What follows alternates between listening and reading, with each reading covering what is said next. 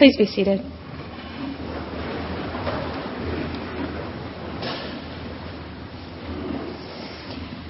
Can you smell it? The smell of newly sharpened pencils is in the air. While it's hardly appropriate to call the weather of the last few days fall, I think it was about 90 degrees when we were trekking to the aquarium on Friday. The truth is we are sliding into the season of startups. Elementary school teachers have stapled up the orange and red and gold leaf cutouts on their bulletin boards. The college campuses have rolled out the welcome mats and ushered away the sad parents. And the horseshoe room right across the way in Eggleston Hall is full of foam core placards in various states of repair and disrepair at the ready for next week's celebration of Ministries Sunday. It's taboo around here to call what we are doing in this church over the next couple of weeks startup. After all, unlike the elementary schools and the college campuses, we never closed down this summer. Believe me, we never closed down this summer. We have had programming, worship, ministry, and fellowship all summer long. So no, we're not starting up next week. We're celebrating what has been happening here all summer, all decade, for the last century, and for as long as we can do it in the future. But regardless of how we couch it, this time of year feels like startup time. Any way we spin it, there's a feeling of returning this time of year. Perhaps that feeling says to you that it's finally the right time to sign up, to join in, or to choose between several of our really amazing programs. Our culture brings a sense of newness in this time of year, a sense of possibilities in the months that lay before us. New programs are happening, old ones are recommitting. We're continuing to come together as a community. That's not new. But there's a freshness and a promise blowing in with the cooler air, with the promise of cooler air to come that reminds us that we aren't just any community. We're the body of Christ. In last week's reading, the passage just prior to this one in Romans, Paul explains to those new to the faith about the body of Christ and its many, many members. In some ways, I think it's a shame that our lectionary separates these two passages by a full week.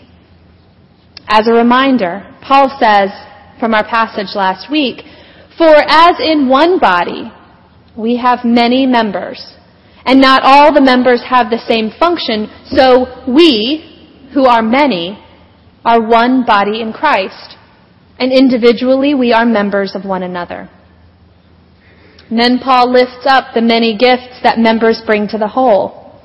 That is how, according to Paul, a community is supposed to work. Together not alone.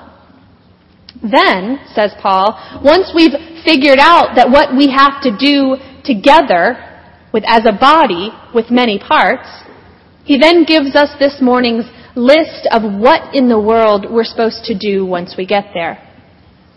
Our reading from Romans this morning is an impressive list of what it means to be a community of this sort. Paul is writing to the new church in Rome to remind us how to act, who to be, what face to show the world. Paul is reminding them that this community is something different, something that requires vigilance and commitment. This community throws out the old rules and presents the world with something new and something unexpected. It's a hard list, and I personally find it frustrating and daunting if I think of doing it alone. Let love be genuine, he says. Hate evil, no lagging, serve the Lord. Rejoice, contribute, bless those who persecute you, live peaceably. And that's just the highlights. Sure, I think that ideally we would all live by those rules all the time as individual children of God. But if we did that, if we could do that, chances are pretty good that we would have a whole world full of messiahs, holy and blameless each of us. It's an unlikely situation, although we can dare to dream. Paul isn't speaking to the individual here. He's speaking to a church, the church in Rome in the first century. And he's speaking to a church in Atlanta in the 21st century here too. These are community instructions, instructions that assume that individuals will fall short from time to time, that some of us will be better at some parts of the list than others of us. Community means we bring it all to the table and then sort it out, our gifts as well as our common responsibilities, lifting up those who lag, giving extra for those who can't give quite as much, calming those who urge to fight, inspiring those who have lost their zeal. But being in community doesn't get the individual off the hook. We're all responsible. But it does mean that we don't have to go it alone, that we don't each have to be the Messiah. We work hard at being the body here at All Saints. We work hard at that, in, that difficult list of Paul's. With every meeting, gathering, worship, and prayer, we are doing this work. Lagging in zeal? Come spend a Saturday morning with the Flower Guild. Their passion for their work is contagious. Are you looking to rejoice in hope? Come eat a meal with the men of covenant community. Or extend some hospitality to strangers. Join the Sunday morning greeters guild persevere in prayer with our e-care ministry, or contribute to the needs of the saints on the annual Canvass team. Need to associate with the lowly? Join our weekly clergy meeting. Just kidding. So no, it isn't startup or homecoming. It isn't the time of year to come back to church. The church isn't reopening after a long summer vacation, but it is the time to remind ourselves of what we're here to do.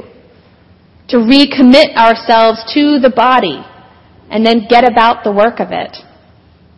So next week as the banners march through here, and as you swell with pride as I do over the work of this place, this good and holy place, I challenge you to examine your understanding and your commitment to the work of Christ in the world as exhibited in this parish. Find your place here. Live, serve, learn here, but do it together as a body for the love of Christ and for the world. Amen.